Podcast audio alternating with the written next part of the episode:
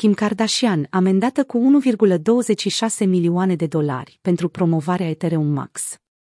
Comisia pentru Bursă și Valori Mobiliare din Statele Unite, SEC, o acuză pe Kim Kardashian de promovare ilegală a unei securități cripto, a anunțat agenția. SEC spune că Kardashian a încălcat regulile prin promovarea activelor digitale oferite și vândute de Ethereum Max, fără a dezvălui că a fost plătită pentru promovarea activului digital. Kim Kardashian, care are o avere de 1,8 miliarde de dolari, a fost de acord să plătească 1,26 milioane de dolari pentru a soluționa acuzațiile că ar fi promovat Ethereum Max pe Instagram, a spus SEC. De asemenea, ea a declarat că va coopera cu autoritatea de reglementare și a fost de acord să nu promoveze valori mobiliare cripto timp de trei ani. SEC a declarat că Kim Kardashian a încălcat prevederea anti-touting din legile federale privind valorile mobiliare.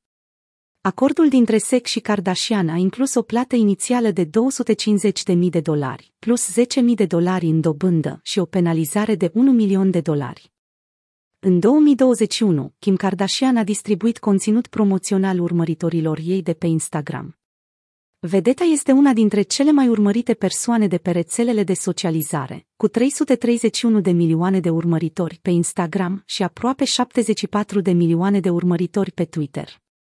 Ethereum Max, care nu are nicio legătură cu Ethereum, a fost promovat și de boxerul profesionist Floyd Mayweather.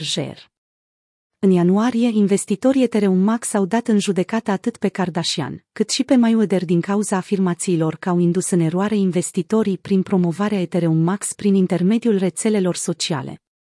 Fanii puteau cumpăra bilete pay-per-view cu Ethereum Max, care a apărut după promovarea de către Kardashian și alți influenceri. Valoarea tokenului a scăzut semnificativ după aceea, lăsând mulți investitori în pierdere. Evoluția prețului Ethereum Max Coin Market Cap Președintele SEC Gergensler a folosit, de asemenea, ordinul pentru a sfătui publicul larg să-și depună diligența atunci când investește în active digitale, amintind în același timp celebrităților și influencerilor obligația lor de a dezvălui plățile legate de promovarea valorilor mobiliare. Acest caz este o reamintire a faptului că atunci când celebrități sau influenceri susțin oportunități de investiții, inclusiv valori mobiliare în active digitale, asta nu înseamnă că aceste produse de investiții sunt potrivite pentru toți investitorii, a declarat Gensler, președintele SEC într-un comunicat de presă.